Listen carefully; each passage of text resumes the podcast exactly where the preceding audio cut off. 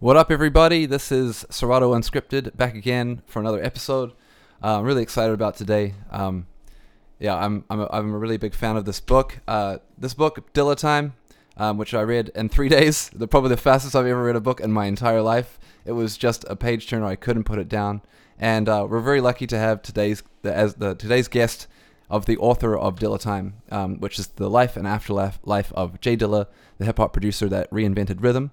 And if you haven't read this book yet, I highly recommend it. If you love music at all, if you're a big fan of Dilla, I mean, it's a must-read. But if you just love modern music, this is a great study and documentation of the history of modern music. It's a great insight just to the way music changed in our lifetime. So, with one of the most important producers of our generation. So, without further ado, I'd like to welcome our very special guest, Dan Charnas, to the show. Welcome, Dan. What's up? Great to have you here, man. Great to be here, man. I have mic envy right now. Your mic is so much nicer than my mic. I don't know if you can see it, but you're the professional, and I'm just visiting. Not at all, man. I think you got the Thriller mic. That's the Michael Jackson classic right there. Ha! Yeah, maybe. And we got great people in the chat today. Thank you everyone for tuning in right now. P-Tone, great to see you here. Kid Koo. We got Burnt CDs, DJ Genre, a new beat band. A lot of people I see. Someone from the book in here, actually, DJ Brainchild is here. Shout out Brainchild. It's great to have you here. Oh, shit. All right. And we got Master Lee, Scamsterdam's in the house. A lot of homies. I know Low Key's going to be coming in real hot real soon. So thank you, everyone, for tuning in. Now, Dan, you were just recently out in L.A., right? You were doing a couple interviews out there.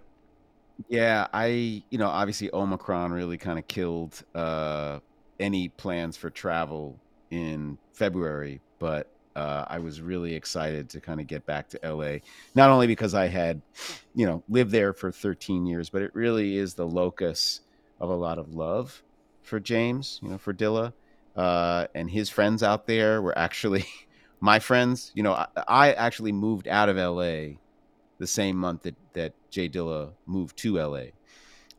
So a lot of the folks that I knew from back in the day, whether it be Red Matic or Babu or Brian Cross, really embraced him and made a home for him in LA in many ways that Detroit never had. So it was so good to be in LA. And it kind of brought the book home for me in a way that made it even more real for me to actually be in a room with people who had read the book or were excited to read the book. So it was awesome. Yeah, I mean, one of the specific spots I saw you were at was Rap Cats, which is, as most people probably know here, is Madlib and Egon's record label and store, right? My first time there, and also listen, I've been out of the music game and certainly out of the production game for more than a decade, but it was really my first true record store day experience, which in LA rises to the level of a religious holiday. It's like Hanukkah and Cinco de Mayo rolled into one in LA. Really, it's crazy. There's dancing in the streets. Very impressed. Yeah, it's a great shop too. I've managed to go there myself. They did Jeff Jank gangster music. I think they had a compilation where they did all these really amazing different art for this compilation that they did called Gangster Music. I think it was Volume 2, and they had all these producers and artists there. It's a really great hub if you're in LA. Now specifically, Rap Cats, obviously, like I said, is Egon's label with Madlib. And he plays a very central role. You're talking about just what you're talking about, coming to LA, and Egon as an employee at Stone's Throw, he plays a very, very central role throughout this book, especially in the afterlife of Jay Dilla. Can you tell me what was it like reconnecting with him in person again? Well, with Egon? Yeah. Now here's the thing: I had never met Egon until the reporting of this book. That's what's so crazy. Wow. My time in LA had little holes in it, I guess. So I kind of left LA before Stone's Throw really took off. And I had been out of the record business, actually, and I was writing for TV. I was writing comedy. I was working for Forrest Whitaker for a while, so cool. That was like a blind spot. But Egon, so important to this story, among a real core cast of characters that were crucial in not just the life of Jay Dilla, but the afterlife, and just a gentleman, really good guy. Yeah, he's incredible, and I know he actually put out a record for Record Store Day too. I think it's the one east of Harlem Underground. I think it is. They just reissued that one, which is the one that Dahi sampled for 21 Savage. It's a amazing record. But yeah, I was really impressed with the way you talked about him and just the things he did. Especially, I mean, I don't want to spoil it for anyone, but if you haven't read the book, but Egon was really the one who, I guess, really took care of a lot of the affairs after he passed away, and he was also instrumental in helping that the J-Lib collaboration and all these things work with Stone's Throw as well, right? Yeah, well, two things. I mean, obviously, as general manager of Stone's Throw, Egon was instrumental in bringing all those projects in and home. Right, and that includes J-Lib, that includes the production work that James did for other artists on the label. It includes Donuts, and it also includes, in some ways, The Shining too, even though that was not on Stone's Throw. Egon made it possible for James to be at Dave Cooley's studio working on that record.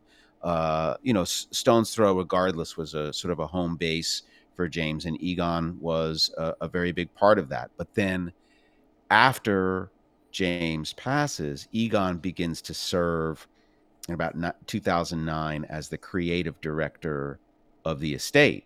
And what many people don't know, and I hope more people do start to know, is that Egon was part of a team that turned the estate from this basically cashless entity that was in debt to Uncle Sam for over $500,000 to a profitable, the profitable entity that it is now. That's a big thing. Well, that was the thing I think was so astounding to me the way the affairs were in such disarray. Mm-hmm. And yeah, like you said, I think it's really no account of being an easy task to turn that around. Especially when it seemed like everyone was against him in a lot of ways. There's a lot of people going against it. It was just, yeah, I found that as a very interesting and cautionary tale for anyone in the music industry. Anyone who's creative, knowing that if you don't take care of your stuff, man, it leaves a trail of disaster behind you. Yeah. But look, I just want to say, first of all, congratulations on the book release. This year, I'm thrilled to learn it also became a New York Times bestseller, and never would have thought. Yeah. Never, that was like what? But thanks to y'all. I mean, really, that was a great, great honor and surprise. And writing a book is a lonely thing, man. So. When it finally hits home and it hits like that, it just makes all those lonely days at the desk worth it. Absolutely. And you know what? I was also really wanted to say thank you for putting together not only the incredible book, but also the playlist listening guide to listen along to it. I found that this listening guide that you provided, and hopefully we can put a link in the chat, it was a really immersive experience. It really enhanced the stories. It was also very informative because I'd like to consider myself a pretty dedicated Dilla fan, but there was still things that I've missed. And the way that you explained a lot of the history before he was even born at the beginning of the book, and you talked about the story of Detroit as well. And then as the music's playing, the perspective that you were able to provide through that was just.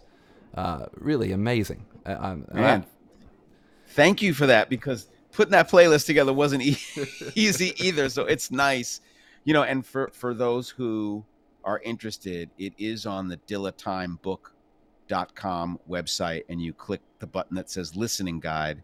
And the main listening guide is a YouTube listening guide, because there's a lot of stuff that's not on the streaming services that is on YouTube. not always quite legally, but you know, you won't find the Another Batch beat tape on Spotify or Tidal. Thank you, Nina Mendoza, for posting that in the chat. Also want to give a quick shout out to DJ Lowkey and the Raiders for coming in. Thank you very much for the raid. You know, we're working on Twitch here, so we got a lot of things, multiple things going on at once, which is really great. I love that it's so interactive. Now, speaking of you know, just listening guides and so forth, what was your first introduction to Dilla on a personal level? Oh, okay. So my first introduction to Dilla was in the wake of Jay Swift splitting with the Far Side in 1994-95, and I loved the Far Side. I actually you know, lost out on signing them. No way. Much to my own inaction. Back when I worked for Rick Rubin, I was living in LA at the time, and I immediately like regretted it after I heard their album, you know, for the first time, how deep it was, and the production was incredible. And then we heard that Jay Swift was leaving, and it was like, well, what's the Far Side gonna do? Because Rick and I were focused on signing Jay Swift to a label deal, and we lost out on that one to Tommy Boy. Fat House Records went to Tommy Boy. But in the meantime, I'm going to Mike Ross at Delicious Final, like, dude, what's the Far Side gonna do without Jay Swift? It's like, how can you have? It's like, you know, it was at the time, I suppose, imagining, you know, Public Enemy without the Bomb Squad, really, right? You can't have one without the other. And Mike Ross said, oh, yeah, no, it's great. We found this kid from Detroit named JD. And I was like, JD? Who's that? Detroit? No hip-hop comes from Detroit. At the time, you know, it's 95. The only thing I knew of was Awesome Dre and the Hardcore Committee and then MC Breed from Flint. That was it, right? For at least as far as the bicoastal chauvinism of hip-hop went. And then the next thing I know, I'm at the House of Blues at the Far Side's release party for Lab Cabin, and we see the video for Running for the first time, and that was just like, oh JD, right? Then he became, you know, every producer's favorite producer at that point. And that was sort of my first exposure. That's incredible. And the way you talk about the story, I mean, there's so many amazing stories in here, but specifically the way that you talk about Run-In and the story with Fat Lip changing the drums. Again, I'm really trying not to spoil. This is for everybody who hasn't read the book. It's all right. But that story, the way you talk about it, the way that they got into like a fight, a physical altercation, because who was it? Slim Kid? It was defending, wanted JD to have the beat the way it was, and Fat Lip didn't like it, so he changed them because he thought the drum, the kicks were erased it from the tape, you know. So yeah, so Trey invited Fat Lip to step outside because he had disrespected their guest, and it was a real fight. That's insane. Real fight. I mean, that's just like a very small part of like some of the crazy stories that are in this book. And you know, if you're a fan and you know these, if you know these songs, and like you're talking about, you know, Bizarre Ride to the Far Side, you know, all these records and this time, it's just these are just the most informative and inspiring stories to get kind of behind the scenes. Now, on that, actually, speaking of, you know, your story with Dilla, it goes beyond just obviously being a fan and trying to sign the Far Side even, which is all news to me, by the way. This is fantastic hearing about your time with Rick Rubin and signing, trying to sign the Far Side. But your story with Dilla, you know, you talked about, I saw it on Twitter, you were talking about working with the artist Chino XL. Can you do you mind sharing that story with everyone? Yeah, absolutely. So Chino was an artist that I signed. I actually wanted to sign him back when I worked for Profile Records, back when I lived in New York. He was part of a duo called The Art of Origin. And his partner was Kerry Chandler, who folks now know as the incredible deep house producer. And he was an incredible deep house producer even then. But he had this whole other side to him. You want to talk about another great producer on the level of a JD or a Jay Swift. Kerry Chandler as a hip hop producer, man, y'all do not know what you haven't heard, like what you're missing with that. And, you know, but Carey knew who he was, and that's the greatest thing in life. He knew that he wanted to be in house and did not want to be in hip hop. It took us a while to get there. In the meantime, Chino was kind of orphaned, right? He was signed as part of this group, but we didn't really have any more money to record him. And, you know, Rick didn't like to spend a lot of money on hip hop. So it was a difficult time, but Chino saved his own career. Like, Chino kept going into the studio, making records, and I kept finding a way to get money to put them out. And then finally we completed an album in 1996, which was his debut album, Here to Save You All. And thanks to Chino's talent and a number of good friends across the country, like King Tech and Sway, The Wake Up Show, Chino actually sold a respectable amount of records, enough to warrant a second album. This time we had a budget. Like, we had a budget to work with anybody we wanted. So it's 1998, 1999. And I'm like, Chino, we got to go work with JD. Cause by this time, you know, not only has, you know, Stakes is High and all that come out, but now we're hearing the Sometimes remix.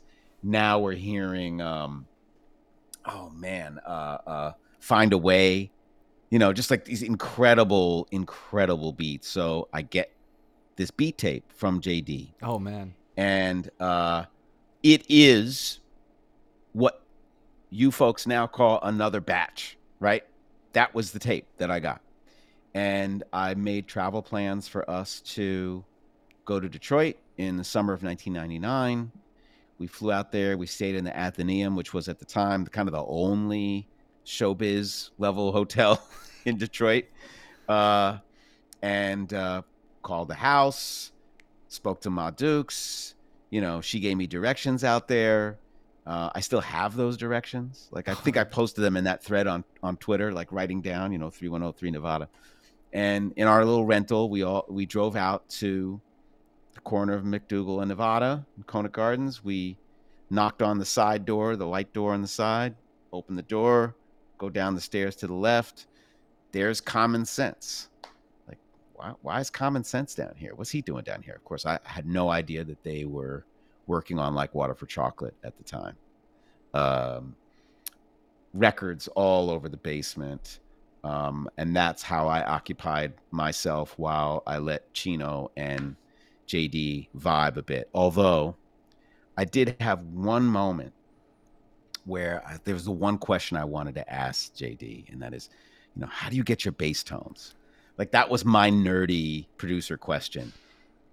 Like, of all the questions I coulda, woulda, shoulda asked him, knowing what I know now, that's what I want to ask him. It's a good question, so like, Dan. Okay, well, thank you. But, you know, so I ask. So Chino's standing behind the bar. He had his drum machine set up on a little bar, and Chino's standing behind the bar with James, and I'm standing near Common, and I'm like, so. Just, I got one question. How do you get your bass tones? And Chino, motherfucker, he says, don't tell him. It's a good like, friend. Why'd you cock block me like that? Like, what? Like, what? Why? Like, that was our relationship, me and Chino. We were just, you know, always kind of getting in each other's way in sort of, I guess, a funny way. But so that was it. You know, we hung out there. We went to Mongolian barbecue with Common and JD. Chino remembers us getting into a little fight with the people who worked there. I don't remember that at all. I just remember running my mouth, telling JD about how we got kicked out of Canada the previous night. And JD's just listening, and I'm just talking. Again, another huge mistake. Then we go to Studio A in Dearborn, which is where Dilla basically did all of his great, great recordings in Detroit. And that was it. You know, I mean, it was a very, very quick couple of days in Detroit. But the indicative thing for me is I brought my camera to Detroit, but I left it in the hotel when it was time for us to go see JD because I wanted to take pictures of us at the Motown Museum. Because to me, at the time, dumbass that I was, that was the history. Motown music. Oh, we're going to sit in the snake pit in Studio A. Like, I didn't realize that I was actually experiencing history at the time, a really important history. I didn't realize that I was with Coltrane, right? Yeah. I didn't actually realize even the depth of his rhythmic sabotage until I was mixing the album 6 months later and listening to the song Don't Say a Word, you know, the song that became Don't Say a Word over and over again. And like, something wrong with them hi-hats? What's going on with those hi-hats? Something felt warped. And I was so weirded out by it that I actually took the file and I loaded it into my digital audio workstation, which was at the time Digital Performer. I don't think anybody uses that anymore. I know what it is, but yeah, no one uses it anymore. So I put it in and I put the waveform at zero and lined up the hi-hats with the grid, with the tempo. And the hi-hats were perfectly aligned. I'm like, well, why do they sound swung if they're perfectly aligned with the grid? And that's when I saw it. I saw the rushed snare. He was rushing the snare. He was putting the snare a little bit too early. And I'm like, why is he doing that? Like, oh, so the snare coming early makes the hi-hat sound swung, but they're not. That was my first experience of what I now call dilettante. We didn't have a word for it then. Yeah. It was just fucked up. It was just like, what? And then you start to hear this rhythm, right? That rush snare, especially later on, I think, it was either the next summer you hear Music Soul Child, his first single, Just Friends. Mm. And then you hear The Blast, High Tech and Talib Kweli. All of these programmers are now starting to use these rhythms. And then, of course, when D'Angelo's album comes out, it's the first time we're hearing traditional musicians use those rhythms. So it was a slow, I'm slow. I'm too slow. I was too slow to be a great A&R person for sure. You know, too slow to be a good journalist back then, and slow to sort of realize what was happening in those,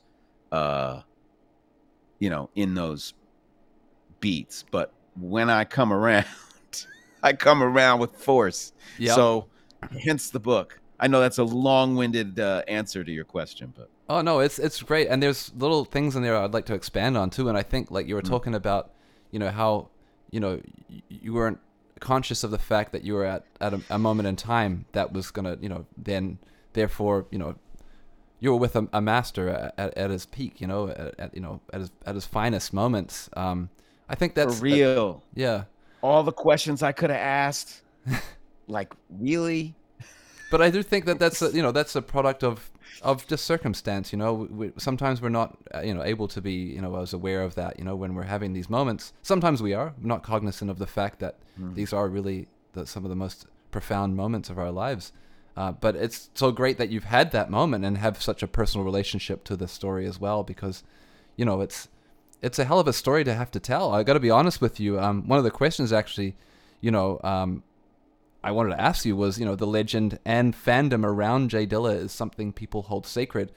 And you talk about that, you address that in your book, and even to the point, where you're talking about how, other people, well, criticized him for it, but also were really, elevating him and giving him that platform and showcasing that the people that really loved it and saw the brilliance of it early on. But, was it a challenge to kind of honor that, to write the book and to kind of take on that responsibility? It was scary as hell. I bet. Because Dilla fans are tough, man, right? They have there's a religiosity to Dilla fandom. And I don't mean that in a dismissive way. And I mean, look, there are folks who are very religious about sort of the mythical side of Dilla, and then there are the Dilla nerds who really do want to get everything right. And so it's my job as a journalist to make sure that I don't mess up. So my work definitely rests on the work of, many Dillologists, some of whom are on this call, as you said, right now, right? I wouldn't be able to do what I do without them. I mean, you talk about, I don't know if Brainchild's still on here, but you know, Brainchild was the first person who told me where the drum sample and players came from, like Rapper's Delight. Like, so everything, everybody's in here. Everybody's here in this book. But I was also cognizant that I did need to tell the truth, even if it went against some very cherished myths and sacred cows, so to speak. So, for example, I got caught up in a little nerdy exchange on Twitter a couple weeks back because there's this whole culture around Dilla using the 404, right? Yep. Which was the, you know, I guess after the 303, this little Roland handheld drum machine. Oh, hold on. One second, Dan. Yeah. You mean the of course. 404. Oh, of course you have it. It's a new one, but it's, yeah. I know exactly. Well, if I were in my office, I'd hold up my MPC right now, but I'll chill. So anyway, you go on YouTube and there are all these videos of people reconstructing Donuts beats on an SP404 because they think that they were made on an SP404. Why do they think they were made on an SP404? Because Kareem Riggins, in an interview, said that he had one in the hospital, right? That was given to him by someone, either J-Rock or somebody else at Stone's Throw. Peanut Butter Wolf actually says he did not give him that 404.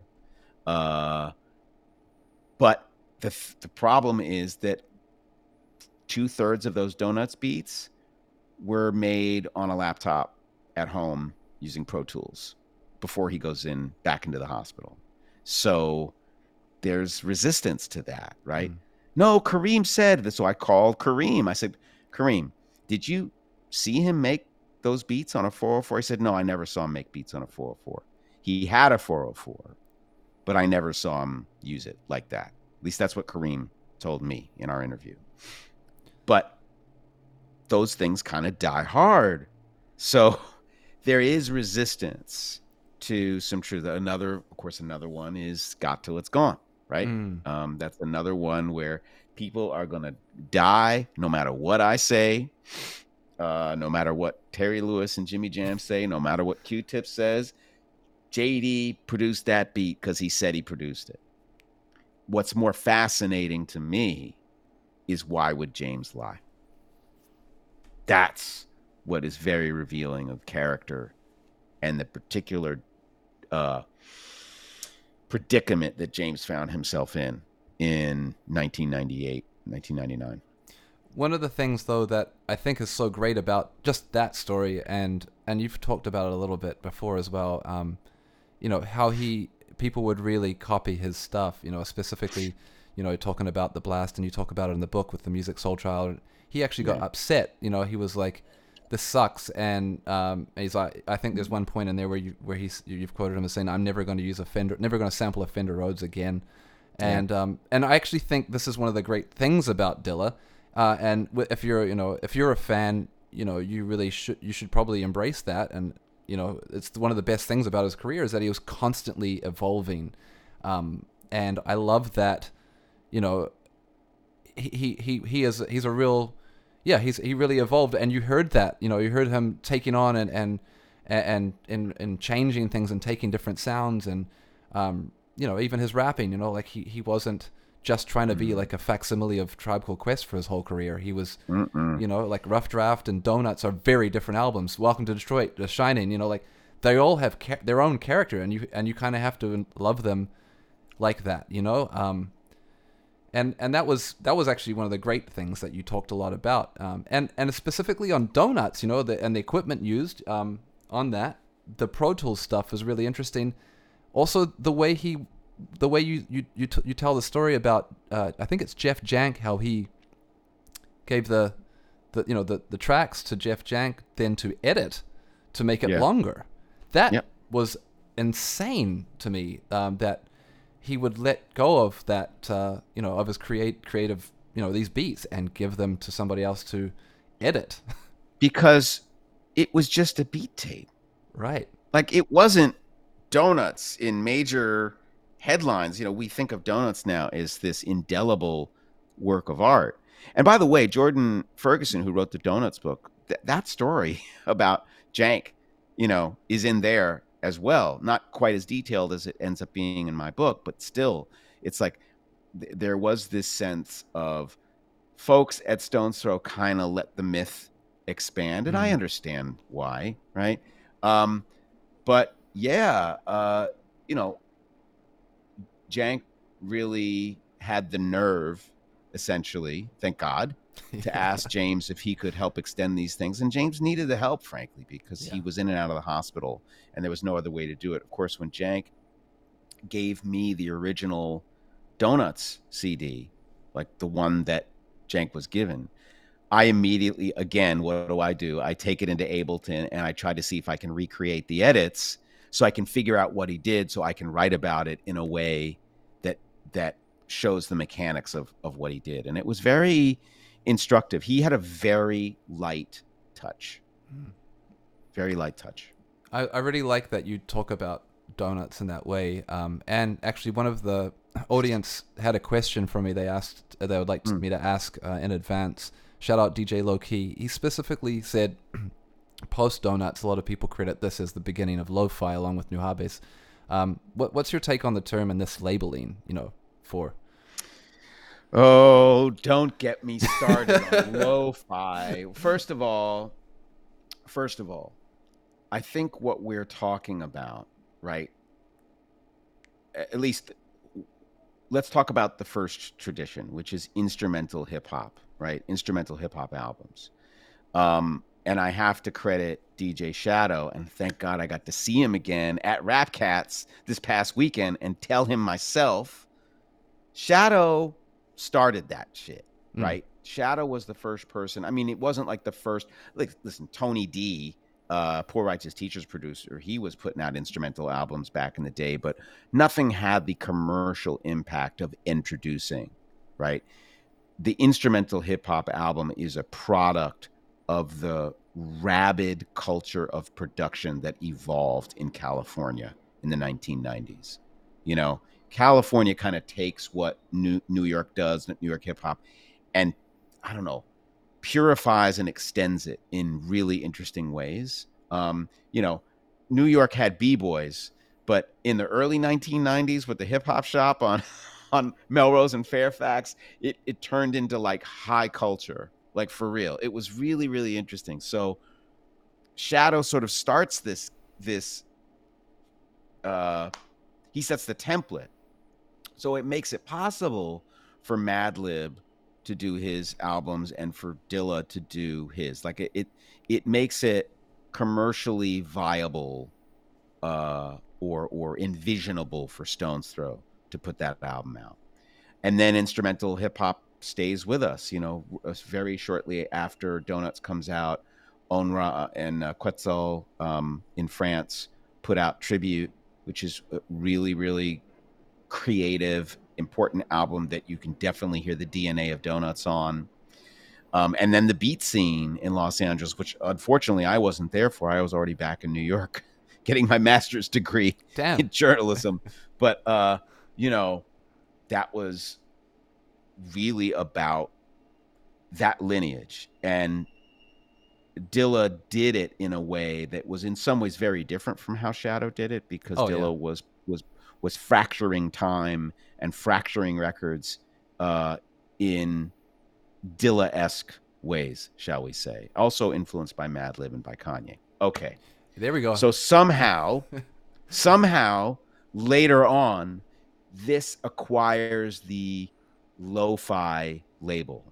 Now, Donuts is not low fidelity, so I don't know what they're talking about. Maybe they're talking about dusty samples, right?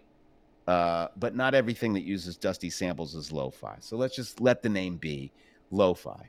Well, does that mean instrumental hip-hop? Does that mean instrumental stuff that you can study to? Does it mean, you know, what the youngsters call boom bap? Like, what is it? I want to know what it means to you, Matt. Like, what does it mean?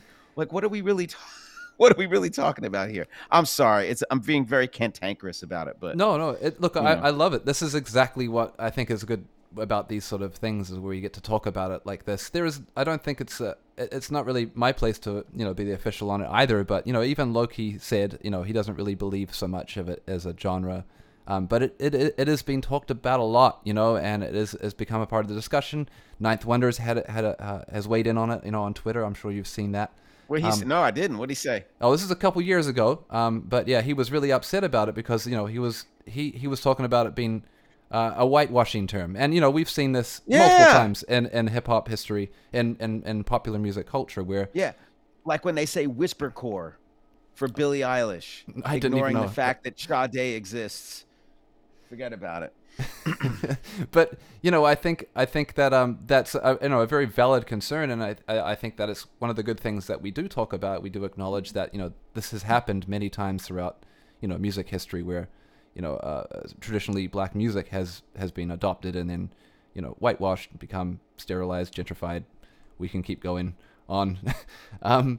And, you know, yeah, Dilla's music was very unapologetically black music too, you know. I think that's one of the things I loved about it, you know.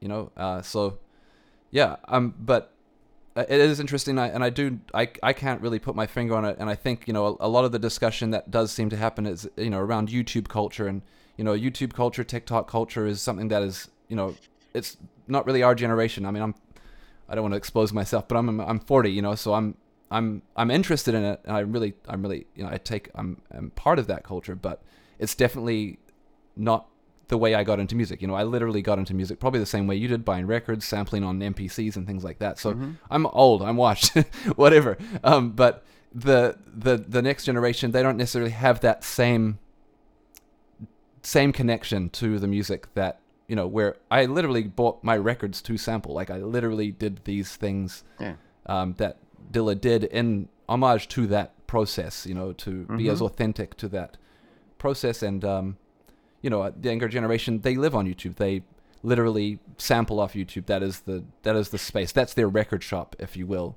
So when, you know, algorithms and things get in the mix, you know, sometimes things get erased easier, you know, I think. And you know, you see it with TikTok, with the dances, and you see it on YouTube. And I think that's the real concern with lo-fi. That's my take on it, I guess. Yeah, well, no, it's absolutely right. You just made me think about this in a different way, is that what social media in particular does, you know, you've heard the term context collapse, right? I haven't. And well, context collapse is all about sort of severing things from their history and presenting them just through the force of repetition as something different, meaning something different. So, you know, when we talk about how lo-fi, just by people seeing it and seeing it and seeing it and having certain sounds associated with that label, it acquires that label, whether or not it makes any sense or not. Very similar to what conservatives have done with critical race theory. You just label it and label it and label. Suddenly it is completely divorced from the context from which it came. Wow. Right? An academic legal theory. Yeah. And meant to basically, you know, training people on the internet to think something else about it. It's it could be, it's really rough. Yeah.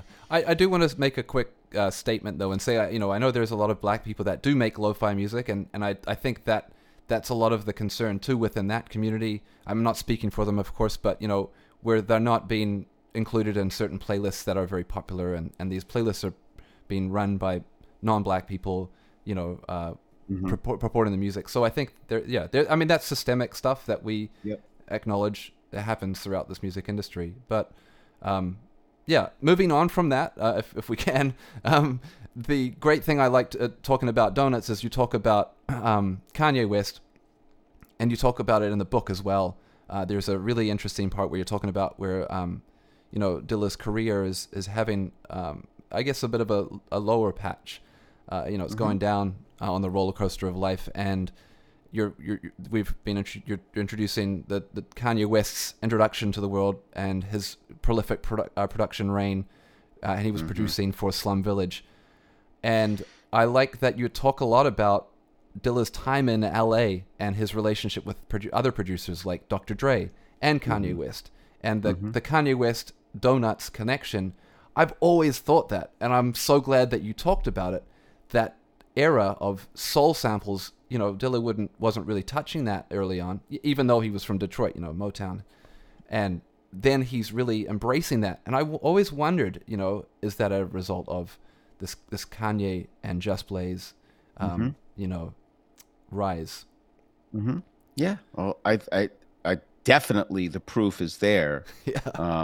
You know, there's a moment in the book where Dilla is attending Slum Village's video shoot for Selfish, and Kanye is, of course, the producer and featured artist on Selfish, along with some pianist named John Legend. And Dilla's on the sidelines, and I think Scrap Dirty, who was one of Kanye's associates, basically is hanging out with Dilla, and he likes Dilla, but he says, Kanye's killing you, you know, in the sample game right now, the soul sample game. And James says to him, you think he's better than me? Right? And that's not only a question, that's a threat. Yeah. And also, with the help of Madlib and J-Rock in particular, James became familiar with Southern California's crate digging track. And so the first salvo from Dilla post-Detroit was the Dill Withers beat CD, which people now call the Motown tape. And so that really is like him taking his own sampling technique in a different direction, a much more jagged, less rule-bound direction.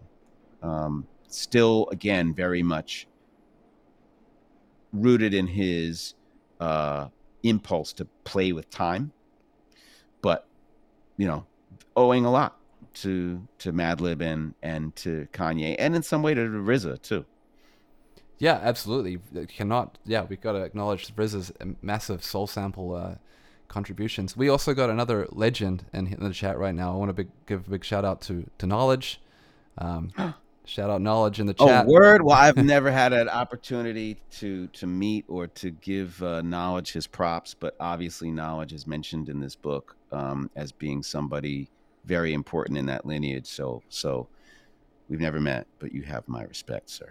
Absolutely, salute Knowledge. I mean, talk about continuing the evolution of the, you know, the sound and the spirit and inspiration of Dilla. Yeah, man. We're so lucky to have Knowledge and, you know, making music in our generation, keeping that vibe alive, and, you know, and of course, you know, innovating, still bringing it forward. It's incredible. So thank you very much, Knowledge. Now, the other thing I had in here was talking about the equipment actually, and the swing specifically. Mm-hmm. So, you know, now you teach at Clive Davis Institute. Now, you teach a class about this, the swing specifically? Not about the swing specifically. This is how this all started. I've been teaching at the Clive Davis Institute since 2013. Okay. And my main job as a full-time professor there is to teach all the freshmen when they come in. I give them the immersive course on pop music history. That's 150 years. Wow. In 14 weeks, out of which you are supposed to be able to hold forth for 3 minutes in conversation on at least 150 terms, including figures, entrepreneurs, record companies, genres, whatever, and 150 different songs. And so what we do in that class over 14 weeks is we learn by making arguments about figures in history. Why was Louis Armstrong important? Well, Louis Armstrong, you know, basically helped to import the blues into jazz, and he helped import this feeling of swing into jazz, and he invented a new wave of American singing. All those are arguments for Louis Armstrong. We make similar arguments for why was Sister Rosetta Tharpe important, right? What did she do that created a foundation for what became rhythm and blues and then rock and roll? And as a guitarist, how is she important, right? How did Chuck Berry learn from her? So on and on and on, we talk about why why is Def Jam important, right? What did Def Jam do? Well, Def Jam was the first record label that was by hip-hop fans for hip-hop fans, right? Very different from Sugar Hill. Yeah. So when I started teaching that class, in my final class, the 14th class, I always did a segment on Jay Dilla. Jay Dilla was one of those 150 figures. Why? Because by that time, Slow Ass Dan had articulated for himself, right? Just by listening and thinking about this over the course of years. Oh, what Jay Dilla did is more than just not quantize, yeah, right? Because that was the whole, that's the big thing for me. That was the, like, the thing that made me the most angry, especially when people who should know better would say that. Oh yeah, I love that unquantized sound. Like, do you even know how an MPC works, right? So that was the thing for me. Like, no, he didn't just turn off the timing functions of his drum machine. He actually used them. And even that's not as important as what happened as a result of that those techniques, right? All the techniques he used, whether it be quantizing or slowing deceleration of samples or misaligning grids on the MPC. What he did was he invented a third path in time feel, a third musical time feel that really did not exist before him. And that puts him on a level of a Louis Armstrong, a John Coltrane, a James Brown, a Billie Holiday, right? Absolutely. That's the level at which I wanted to talk about Dilla to that class. That little segment became a full-fledged 7-week Jay Dilla course in 2017, during which I took all 20 students on a field trip to Detroit for 3 days. And the reason I could do that is because about 9 years after my first trip to Detroit to work with JD, I married a woman from Detroit. So Detroit kind of became a second home for me. So I was able to use my relationships and connections in Detroit to make that happen. We did the class again in 2019. But by that time, I realized that there's a lot of writing about Dilla and a lot of good writing about Dilla, but not a lot of good writing about the most important thing that he did, which is to literally pioneer this third time feel that 20 years later is used in jazz, in pop, and it's a feel that people use in jazz conservatories and they're composing symphonies around it. So that was the germ of what was supposed to be a tiny little science book about music and ended up becoming that plus a biography, a biography of him, a biography of rhythm, a biography of Detroit. I used to write for this TV show on MTV called The Lyricist Lounge Show. I don't know if you remember that from back in the day. And it was my first real professional comedy writing experience, but all my sketches that I wrote that I brought to the writer's room were four times as long as they should be. So I got the nickname Shorty Long Sketch in that writer's room. So that's why my books are like 600, 400 pages. I don't think they're too long. No, though. I think they're I like to listen. Hip hop artists and black artists in general do not get these kinds of treatments, these kinds of deconstructions. They get a lot of celebrity, tell all, biographical, but not a lot of serious musicology along the lines of, say, what Robin Kelly did for Monk or, you know what I mean? So that's what I wanted for Dilla. I thought he deserved it. And I thought Absolutely. The community around him deserved it as well. I'm so glad you did too, because I think going back to what you said even early on where you didn't bring your camera to the studio, it's one of those things where when you're living through the moment, it's really hard to reflect upon how important those moments are. And it's only now that we really can see the legacy of him. And you talk about in the book with Hiatus Coyote, from Australia, and we talk about, the Fonte and Nicolay collaboration, Foreign Exchange. You're talking about amazing the expansion of the sound from Detroit and LA going around the world, and now is it's more than It's everywhere. It's affected everything. And you hear house music. I mean, I think about the disciples. We've got people that are continuing that legacy, like we were talking about with Knowledge. We've got Kay Trinata. Mm-hmm. Obviously the Robert Glasper. You talk about his story in the book, and Kay Trinata. I don't even know if you consider him a hip hop artist necessarily specifically. He's doing house music and up tempo music with this feel that's very informed from Dilla. And he's from Montreal. Montreal loves Dilla. Shout out Montreal. And the Potato Head people, some friends of mine, everyone is just like, this is the way we're doing our drums. We're trying to, capture that feel, that Dilla time feel, and it is, like you said, it's not just unquantized drums. It's so much more. It's a real feeling, but music will never be the same. It used to kill me, bro. It used to kill me. I swear to God. And he did not quantize. That was one of sort of three major techniques he used, but. Oh man, if you're gonna write a book and spend 5 years doing something, there's got to be some motivation. That was a big motivation for me. Like, oh. Yeah, it's cool to hear actually more about the fact that you mixed and your real involvement in a lot of the music industry outside of this book, of course, which I know, and this isn't your only book either, and you've written for TV shows.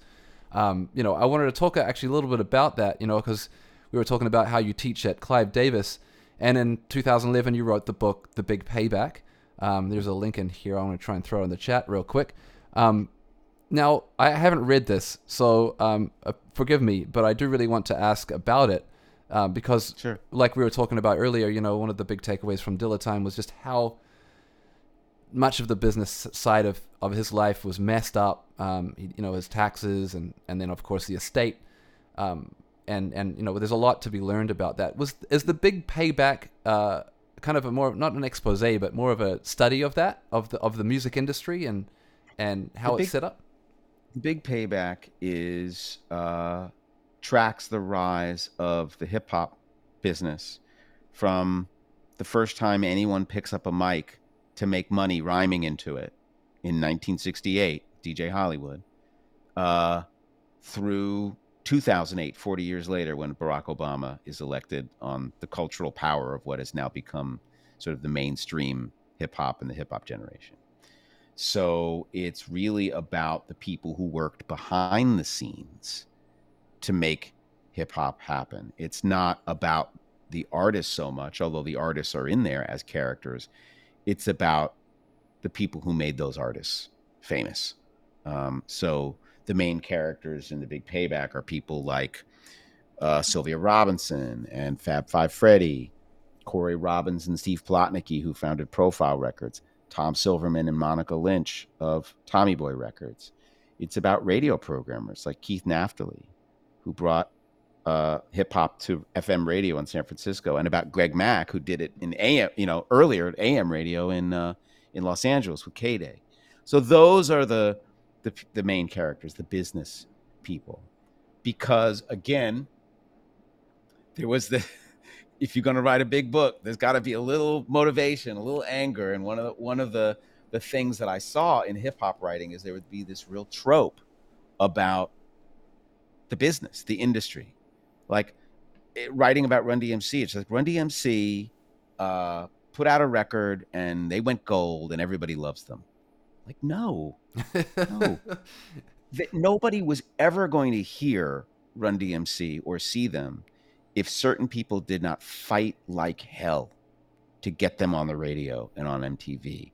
I want to hear that story, right? It's cool that you say that because I read Russell Simmons' autobiography and he talks a lot about his career. And that was totally inspiring book, by the way. Yeah, well...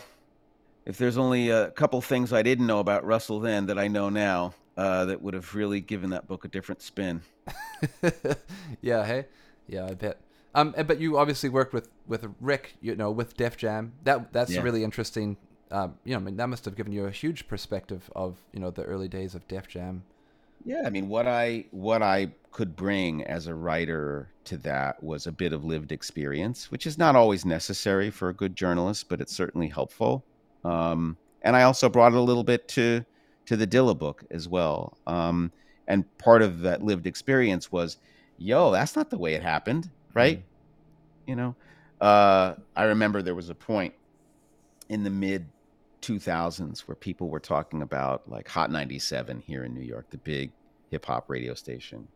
You know, they're just taking advantage of hip hop for money, and that's all they care about is the money. Like, do y'all know that Hot 97 was not trying to play any of this stuff? They had to be dragged kicking and screaming by people who work there, you know, who believed in it, and the public themselves, right? But then why does a station like that, why does the playlist of a station like that get disconnected from a community? What kinds of things does it respond to? What kinds of things does it not respond to? Stuff like that. So yeah, it's a big old book. So I don't blame you for not having picked it up or read it. Oh, well, I'm definitely going to get it because, 3 days, man. It's all it took me for Dilla time. So it was not too long by any means. Maybe you'll need 6 days. You'll need 6 days. Yeah, I'm up for it. I mean, yeah. And it's cool talking about KD and hearing that because it is still, yeah, I mean, in Vancouver where I'm broadcasting from, we don't even have a dedicated hip hop station anymore. We had one, but it's still a problem. You know what I mean? It's insane to me in this day and time that, you know, I mean, we still hear it, and I'm sure a lot of DJs can attest to it. Still, people are like, don't play hip-hop here. I mean, I literally had a conversation with somebody in LA the other day where they said, you know, I got asked by the, you know, venue owner to not play hip-hop on the west side in LA. And I was like, are you kidding me? Like, oh, was that your tweet? We talk about they're playing Migos or something? Yeah. Or yeah, like, but no, right, okay, yeah. And it's just, stupid. That wasn't my tweet, but it was the same story. We've all had, I think if you're a DJ, you've probably been in that situation where it's like, in 2022, we're still getting asked to not play hip hop, and it just doesn't make sense, you know, like, no. But, you know, without going down too much of a rabbit hole with that one, you know, Jairus, you know the story. Every DJ's had that, you know what I mean? Had that problem, unfortunately. Me included, yep. Now, I don't want to take up too much of your time. We have a question that we ask every person who comes on the show, and I'd really like to ask you, especially since you've been such a big part of your life, but what does the power of music mean to you? Oh, my goodness. That is a very broad question, the power of music. Well, look, I used to think that music was more powerful than I think it is now. I mean, I think music is a biological function, right, of humans. We are music-making machines, and we crave music. Music is a cultural thing. It's a social thing. So it helps us know who we are, and it helps us know who our people are. It's why I always thought that, you know, the power of hip hop in general, you know, if it's not watered down, if it's presented as, you know, unadulterated, right, by the concerns of white supremacy, right? You know, well, we can only play Hammer on this station because MC Hammer is safe and Gangstar is not, right? If once we got past that, right, I felt like we also got past the whole. Like, that's why Eminem, in some ways, did not become another Elvis, right? Eminem didn't crowd out Jay-Z. He didn't crowd out Lil Wayne. He didn't crowd out Drake. He was just one white face, albeit a very successful white face, in this larger community. I thought that kind of multiracial, ecumenical landscape had changed America. But it didn't, right? Because there's the other part, right? That this music is also bound up in capitalism. It's bound up in misogyny and patriarchy. As much as hip hop led to the election, you know, encouraged a generation to elect Barack Obama, it praised Trump even more. Let's not forget that, right? Yeah. So, you know, hip hop, I always say, is a child of America, and any ills that hip hop has are really America's ills. So while I think the power music is still powerful, what I observed, say with Kendrick Lamar, right, To Pimp a Butterfly, brilliant landmark album and political, but that album was not leading our social change.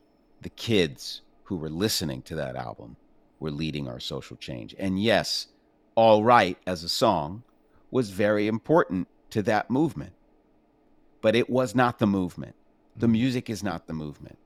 The people are the movement, right? And for all the things that ail us right now, for all the fascism and white supremacy and patriarchy that we're facing right now, it is not going to be music, I don't think, that leads us out of that. It has to be us. And music can help us march, and music can help sustain us, and music can help us communicate, but we can never think to leave it to the artists to lead us. Does that make sense? Yeah, I like that. I think it sounds like music may light the match, but we still need to stoke the fire, right? Right. Agreed. Yeah. No, I like that a lot. But yeah, you're right on, man. I mean, I think some of the things that you're talking about too is, you know, when things are at its worst, you know, and music kind of gives you that little push, that extra charge on your battery that you need, you know, especially because it's one of those things that just inspires us so much, you know, especially when we're at our lowest points, you know, it's one of those things that can really bring us up, you know, and I think about those songs and how they really communicate, you know, the message just in the most succinct and beautiful way, right? Sure. Well, I think about Dilla, like what is it that makes Dilla so resonant? Yeah. For a generation. What is it about Dilla that makes people weep when they hear his beats? And these are banging ass beats, by the way. These are not like soft ass beats. Absolutely. But why? And so what I tried to do in the book is to not leave it on the mystical, mythical level, to really try to deconstruct what he does in his beats that evoke those things, right? And one of the things he does harmonically to make us weep is that his sense of harmony really communicates a duality of joy and melancholy. He's always going from these very, very bright chords to these very somber chords and going back and forth between them. That's the sonic material he collects and masticates and puts out. And so that's very evocative for us. It has a sweetness to it. Oh yeah, a real sweetness. Yeah, I'm really glad you point that out because, you know, rhythmically, you know, this book is obviously, you know, it's called Dilla Time. You know what I mean? It's right. It's about the rhythm, but you know, if you were to ask me what are the things that really, like, what were the things that dug the teeth in that made me just really love Dilla? It's actually his bass lines and his harmony and his melody, like you said, the way he uses sounds, you know, you're right. They're very melancholy. They evoke a real emotion. And he always did that, you know, through the hardest beats to the softest beats. There was like this, you know, when I think of like the Red, you know, there's this, it's a banging beat. It's so heavy. Yet there's this singing, you know, the sample, the way he used it was just, you know, it's beautiful. It's a beautiful song. You know what I mean? Yes, beauty. And he comes from that tradition. Another thing that I sort of coined in this book, because it really, I couldn't think of another way to express it, and I don't think anybody really had expressed it before, is that there were really two sort of strains of musical composition in hip-hop that emerged by the early 1990s, what I'll call beats and noise on the one hand. Like Swizz Beatz? And beats and beauty. Yeah. So beats and noise is sort of like Rick Rubin, the Bomb Squad, very concerned with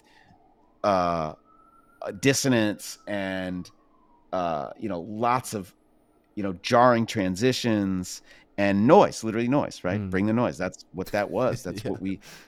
And then Q-Tip really, along with say Prince Paul, Premier, right?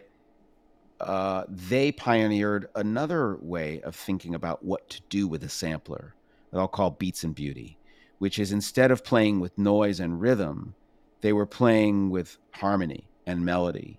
And they were sampling records for their harmonic material as much as the rhythmic effects of it. So Bonita Applebum, to me, is a landmark record. I mean, I didn't think of it that way at the time. It was just, wow, this record is so cool. And so, like, it's my favorite song on the album. But when you really look at the arc of hip hop, the arc of recorded hip hop, who had done a soul sample like that before, who had brought in those kinds of jazzy cluster tone harmonies into hip hop? I mean, you know, I know that Premier had done a little bit with Les Fleurs on the first Gang Starr album, but this was a whole new thing to me. So Q-Tip is the progenitor of that. And of course, who inhabits that space? It's Pete Rock, it's JD, it's all of that. That is his, whence he comes. That's whence he comes. And it's cool too, because you'd also talk about the BBE album and Peter and his trip to Detroit and that Welcome to Detroit record. And that also leads me to the Pete Rock story, you know, and you were talking about, you know, we were talking a little bit about instrumental hip hop.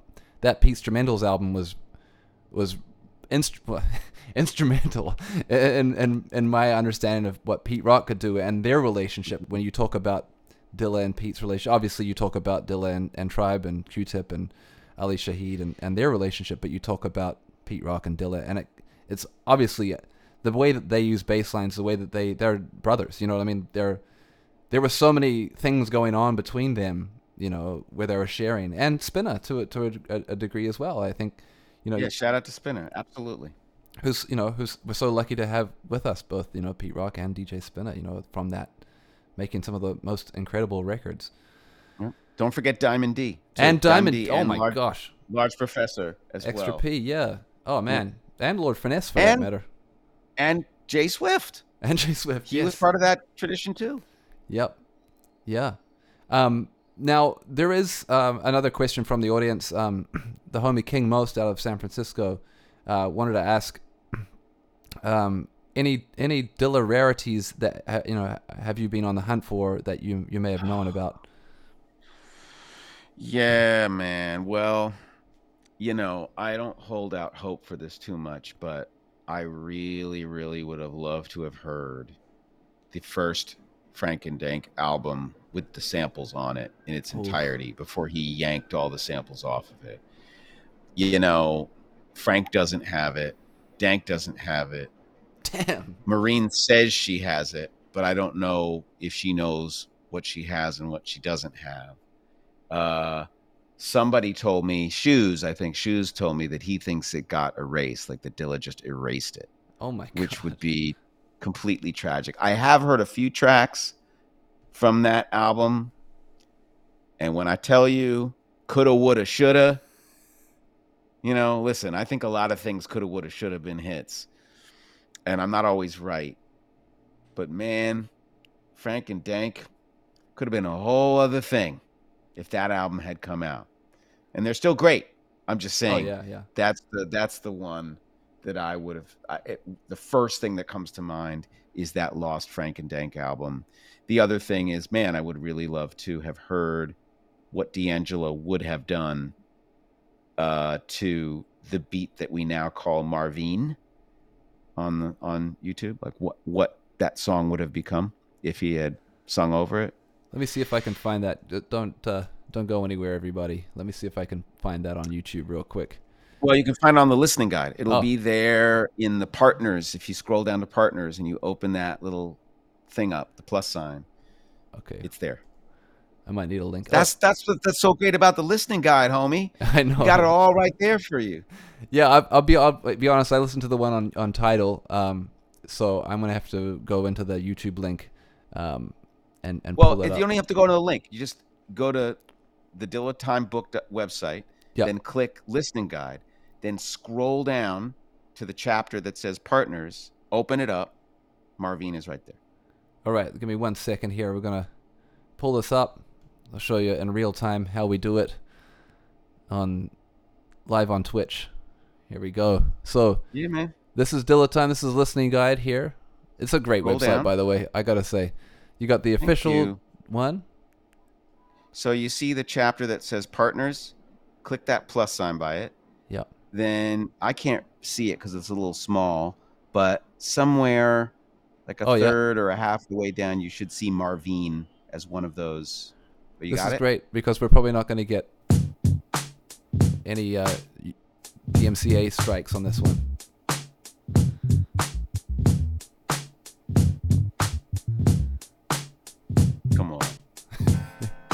Come on. I can hear him on this. Right. And I believe that this came out on an early promo CD, a teaser CD for Voodoo. That it was just an interlude. Wow. Damn it. There's that crazy bass too. This would have been fantastic.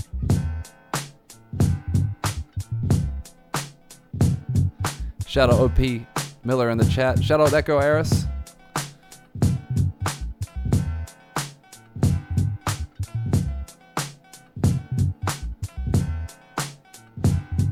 And it's funny, here's another little nerdy thing.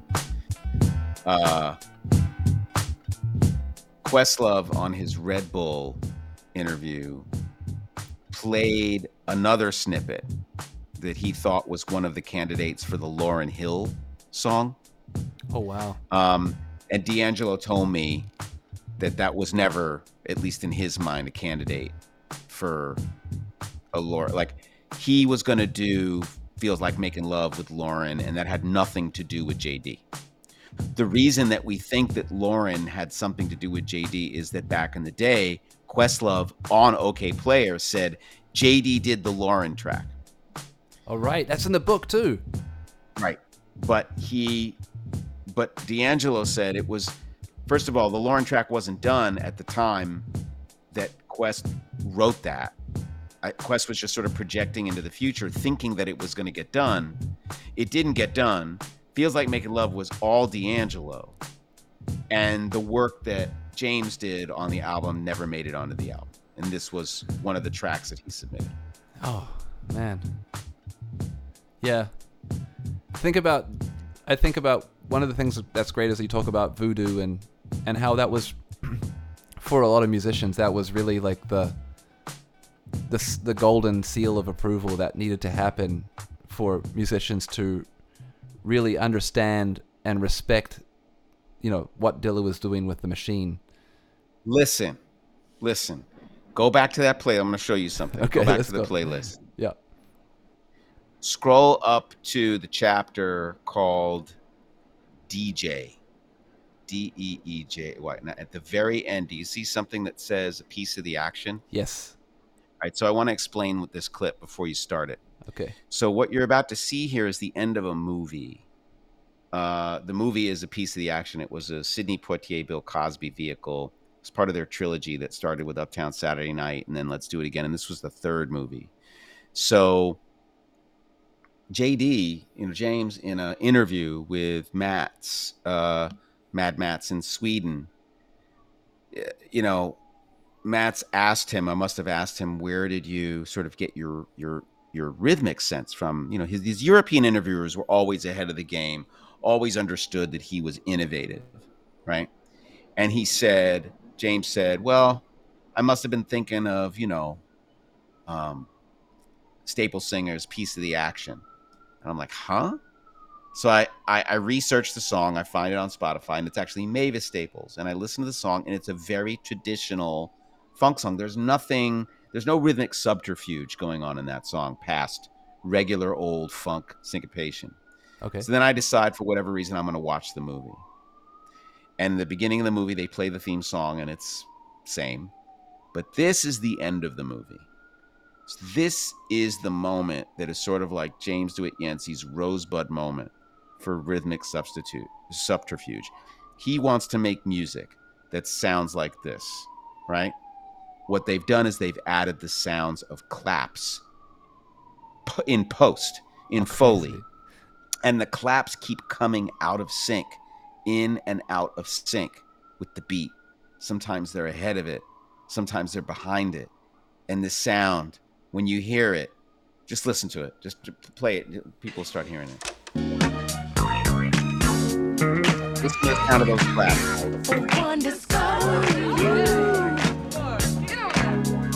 Makes a dream come true. Baby, say what you will. But I'm here for the key. Way behind the beat. Yeah.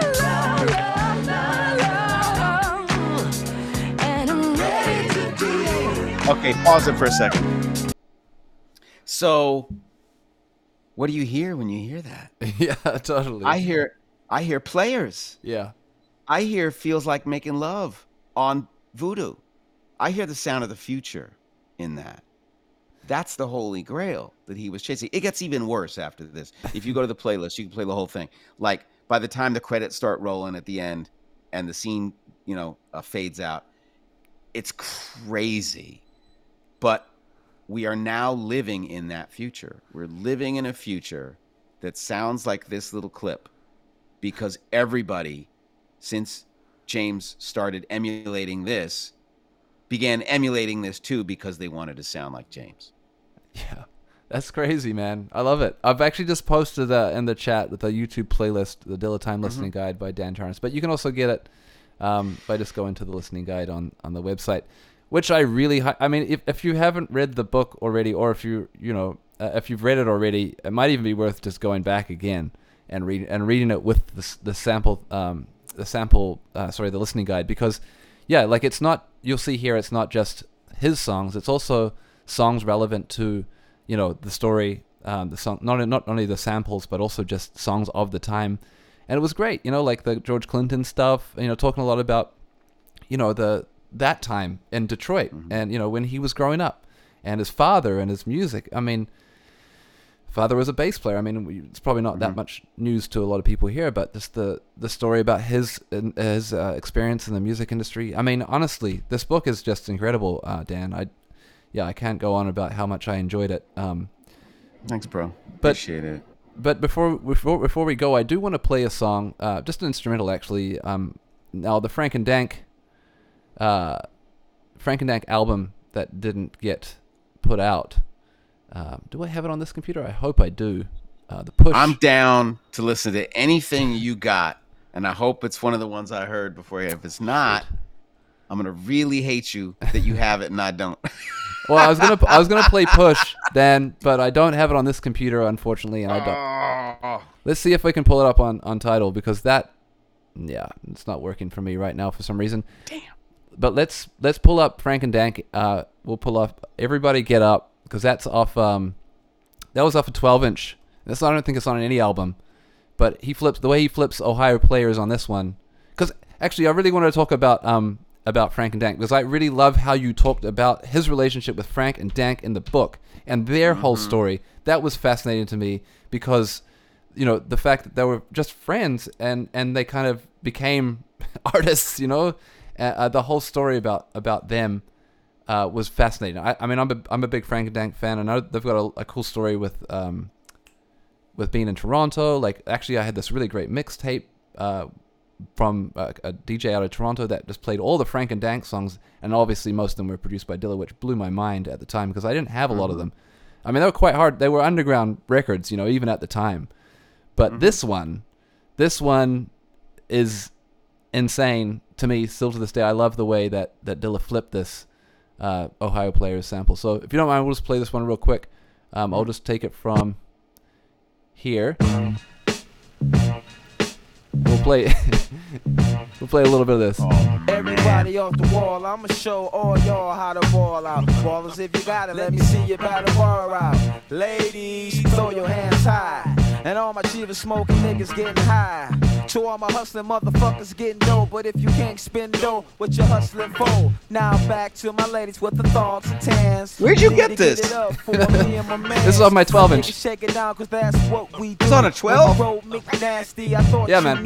And the dance floor got minis galore. They all made up like Sha Gabor. Y'all send it. Niggas leave that rah-rah shit at the door. There's ladies everywhere, that's what we came here for. Remember that shit, yeah, we living it up.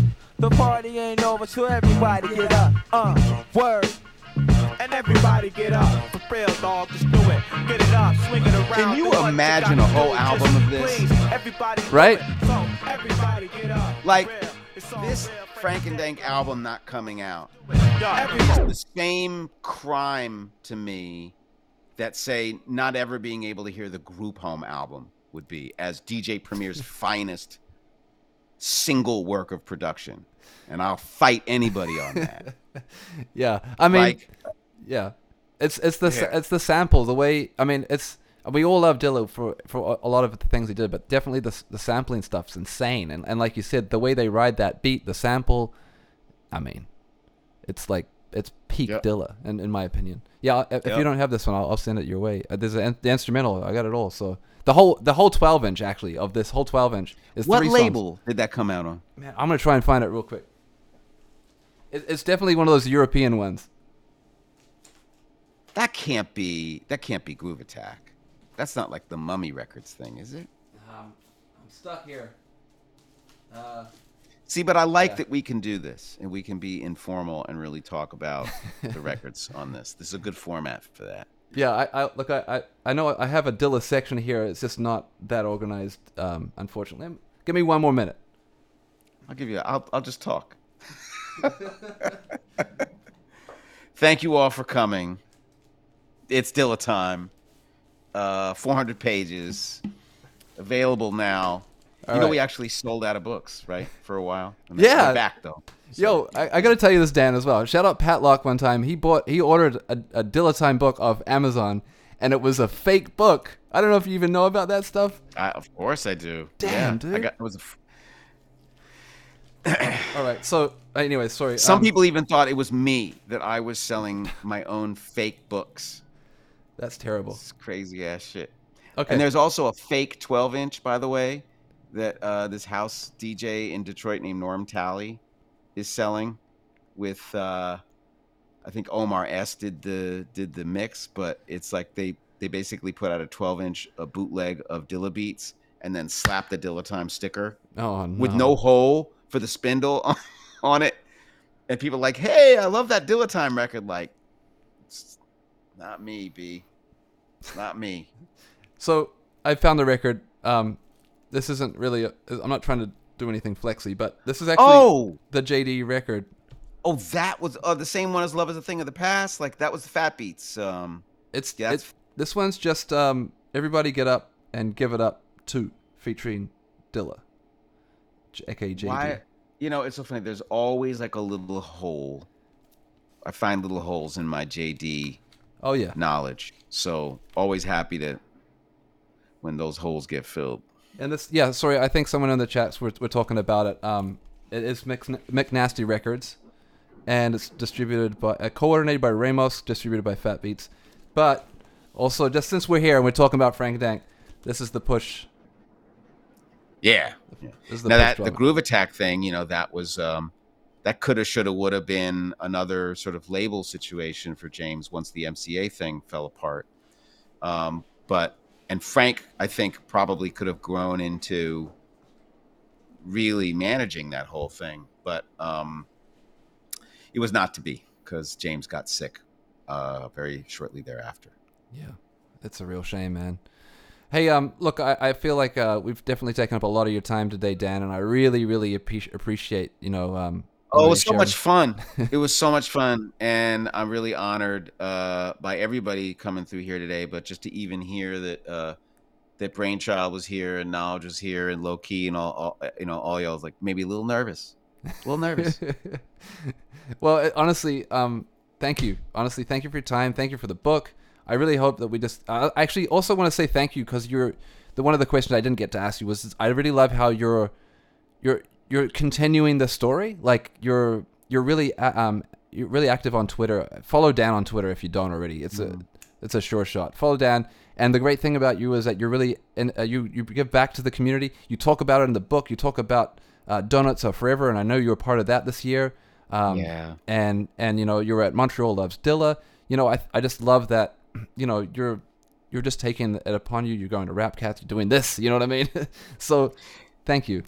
Yeah, well, you all are. I mean, we're all part of this community. I come from the Dilla community, so to speak, of fans and friends. And I'm not really as I don't claim to be as involved or as rabid as certain folks. Like, I'm not the DJ person. I'm not the person out in the clubs, but I really, really have been thinking and writing about him for quite some time. But when I think and write about him, or when I write about him, I'm always thinking about you all. I'm always thinking about, okay, how can I make this good for us? And it was a challenge, right? To make this book good for y'all, for us, but also good for people who don't know a thing about Dilla, like my mother. I don't think I've gotten my mother to quite finish the book yet. She's a little intimidated by it, but I'm holding out hope. But also for the next generation too, Dan. I mean, I think there's going to be, there's always people discovering him, which is so great. And now they've got this kind of Bible, if you will, of, that they can always look to and reference, Well, thank you. One of the other things I was trying to do was, even though I really love donuts and, I love The Shining, I feel like I really needed to refocus folks on Fantastic Volume 2 and like Water for Chocolate and even Fantastic Volume 1 as being in many ways the most crucial, and Welcome to Detroit as well, right? There was a time when people weren't talking about Welcome to Detroit and they were just talking about donuts. Now that we've had the 20th anniversary and that special edition came out, I think Welcome to Detroit is more in the conversation, but I really wanted to show folks that central time of JD as being super important to understand, what's the big deal about him? Yeah. Well, the big deal is he invented some shit that wasn't around before and people are still using to this day. And that's big. Oh, yeah. And Welcome to Detroit is really such a good, it's a really good demonstration of the kind of multifaceted side of Dilla, where you've got him doing so many different things. So yeah, I love that Loki's in here really, bigging up Welcome to Detroit. He says, I don't trust anyone who talks about Dilla without praising Welcome to Detroit. I'm saying. Yeah, I'm with it. So is there anything else though? Dan, what else, you got anything coming up that you want to let us know about or anything that you'd like us to? A lot of rest at some point. But no, I think I'm going to be turning some of my attentions back to television and podcasts while I strategize on the next book. But in the meantime, I'm going to continue to help spread the gospel of Dilla everywhere I can. I think it's important that we start talking about Dilla not just as a beat maker, even though being a beat maker is important. I think it's important that we also show that one of us, right, a beat maker, actually changed the way traditional musicians play their instruments and changed our conception of musical time forever. That's important. And so that's what I'm going to keep doing, in the coming months and years. Well, thank you so much, Dan. Man, it's super fun. Yeah, it is. So I really enjoyed this chat. And thank you everyone for tuning in. We're going to take it offline right now. But Sonny James, thank you. And thank you to the mods in the chat for helping us do this. Hopefully we'll go raid someone. And if you're listening on Spotify or YouTube or wherever, thank you for tuning in. Make sure you follow Dan, though. Just type in the chat, !follow. You'll be able to follow his Instagram, and you'll be able to order the book, Dilla Time, right from there. Cool. All right. Peace, everyone. Peace.